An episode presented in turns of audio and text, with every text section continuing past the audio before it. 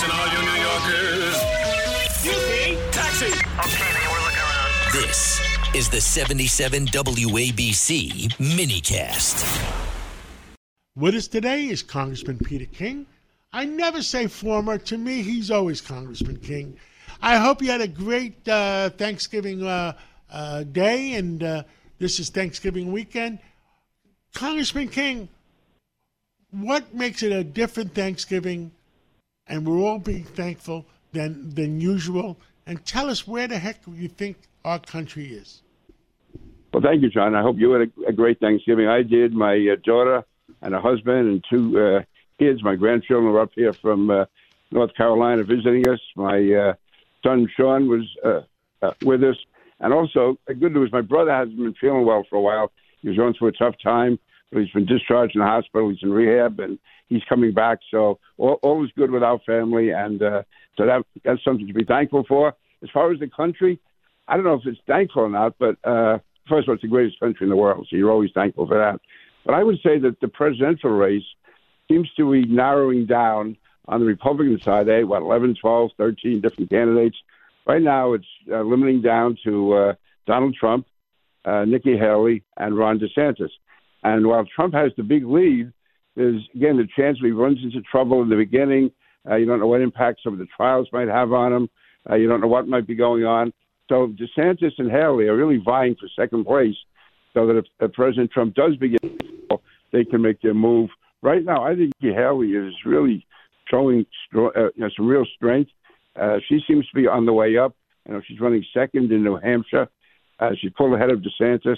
So that'll be interesting to watch. And uh, I think she could give Joe Biden a real run for his money in the fall. But let's face it, Donald Trump is still the odds-on favorite to get the nomination. But you and I have been around politics long enough to know that anything can happen. Nothing's guaranteed. And uh, so if Donald Trump does start to slip or fall or drop, I think Nikki Haley is probably best positioned to take over. Now, on the Democratic side, uh, Joe Biden, uh, he seems like the odds-on favorite. No one's really opposing him, uh, and yet, when you look in the newspapers, uh, his own party would rather you know that he not run. He's the most unpopular incumbent, probably not just with the opposition party, but with his own party. And uh, just so so many things have gone wrong. Some uh, just sort of drop on him, but others are really self-imposed by him. Uh, so, uh, you know, you you heard this from some people, and so did I, that it may be too late to run primary opponents against Joe Biden. That he would actually uh, get the most delegates, go to the convention, be given the nomination, and then after he's nominated, he could uh, withdraw. And in that case, then you have the basically the Democratic leaders, the National Committee, I guess, members of Congress. I don't know how the Democrats have it structured, but it will be an inside game where they could pick their candidate, whether it's Gavin Newsom or I'm sure Kamala Harris would want it, but I don't think they would want her. So it could be very interesting. Uh, when you, the two the two guys who are the front runners now, Donald Trump and Joe Biden, could end up not being the nominees in the uh, you know ne- next fall. And it sounds crazy. If you had told me this a year or two ago, I'd say that we were both crazy. But uh, after what we've gone through in recent times, the way the world was turned upside down, uh, I, I, to me, anything can happen. So that's a plausible scenario. And uh, if it goes wrong, John, I'll blame you because you're the one who first got that thought in my head about Biden, Biden dropping out. The more I thought about it, I, I can see that happening. Well, the, it, it could happen. It's uh, the, those are the rules in the Democratic Party. That if, um, but you know, it's a long way. How did the Irish used to say it? Or who was it? Or was it the British? It's a long way to Tipperary. Tipperary. It was actually uh, the Irish who were going to fight for the British in World War One. They were singing that, and I, I never quite figured it out. My family is from near Tipperary, but that song never made sense to me. Also, John, one thing we left out and this was really brought out on your show last week. Joe Manchin. What is the Joe Manchin factor going to be? Is he going to run? Is he not going to run? If he does run, who does he impact the most?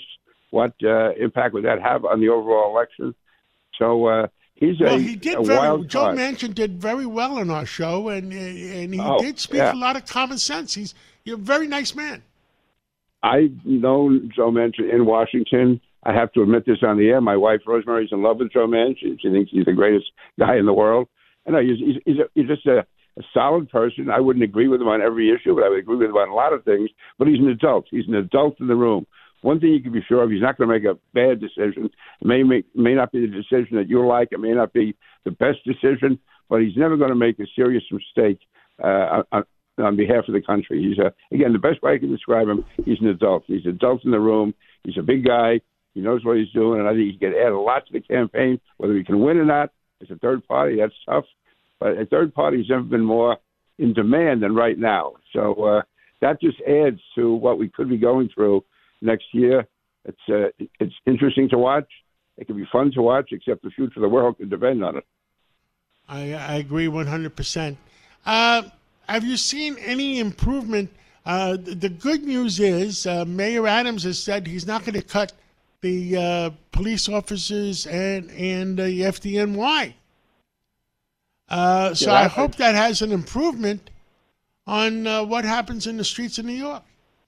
I, I would hope so, John. I mean, this is uh, it's, our city. We love the city, and to see it decline the way it has, to see criminals thinking they have a free hand, to see that so many articles in stores have to be locked away, that uh, there's so many crimes that aren't even reported because people feel it's not worth it.